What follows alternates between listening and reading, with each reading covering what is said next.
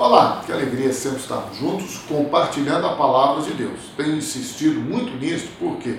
Porque pode parecer, e eu espero que não, mas que eu esteja aqui pregando o que eu penso de acordo com a denominação que faço parte. Não, isso aí não.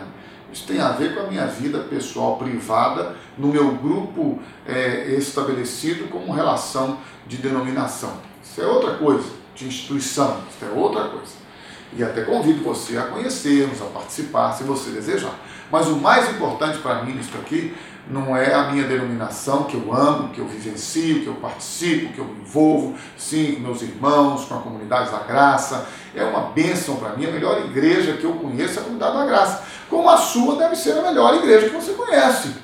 Sim, e não há problema nenhum nisso. Agora, a palavra de Deus, ela é maior infinitamente maior e soberana e vai tudo que você quiser, muito além de qualquer denominação, instituição ou doutrina humana.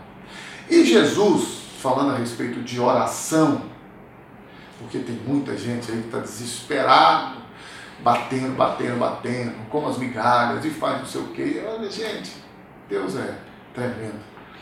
Jesus disse assim: olha, vocês não precisam ficar repetindo, ficar insistindo, ficar olhando nas esquinas, em voz alta. Não, não, não. Vá para o seu quarto, tranca a sua porta e ora a Deus que te vê, que te ouve no seu secreto.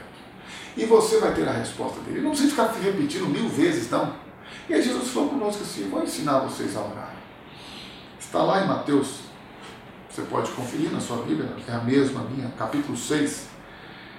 A partir do versículo 9, disse Jesus: vocês vão orar assim: Pai nosso, que estás nos céus, santificado seja o teu nome, venha o teu reino, seja feita a tua vontade, assim na terra como no céu. Dá-nos hoje o pão nosso de cada dia.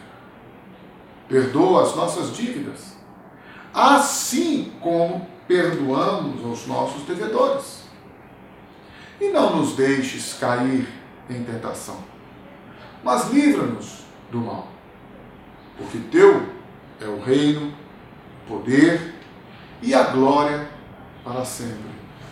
Amém. Bem, foi o que Jesus ensinou. Ele ensinou. Não vos preocupeis com o dia de amanhã. Difícil isso, né? A gente está sempre preocupado. É porque a gente assume os compromissos para satisfazer as coisas que nós queremos, os nossos desejos, e as coisas apertam, né? Então Jesus disse assim: preocupe-se com o pão de hoje, porque basta a cada dia o seu mal. Se você tiver o pão de hoje, isso te basta. Por isso que ele falou: dá-nos hoje o nosso pão de cada dia. Seja santificado, seja separado o teu nome. Para nós, para a nossa vida. Seja estabelecido. Venha o teu reino, o teu governo. Reino é governo, é autoridade, é domínio. Venha o teu reino, por isso que ele diz: seja feita a tua vontade, na sua e na minha vida. Entendamos isto. O maior problema que eu enfrento, talvez como você seja uma pessoa mais espiritual, uma pessoa mais madura e melhor do que eu, que eu estou ainda no processo de aprendizado, nosso problema maior é que nós queremos fazer a nossa vontade e não nos submetemos à vontade de Deus. Então Jesus disse: Seja feita a tua vontade. Nós precisamos orar isso e nos submeter a isso.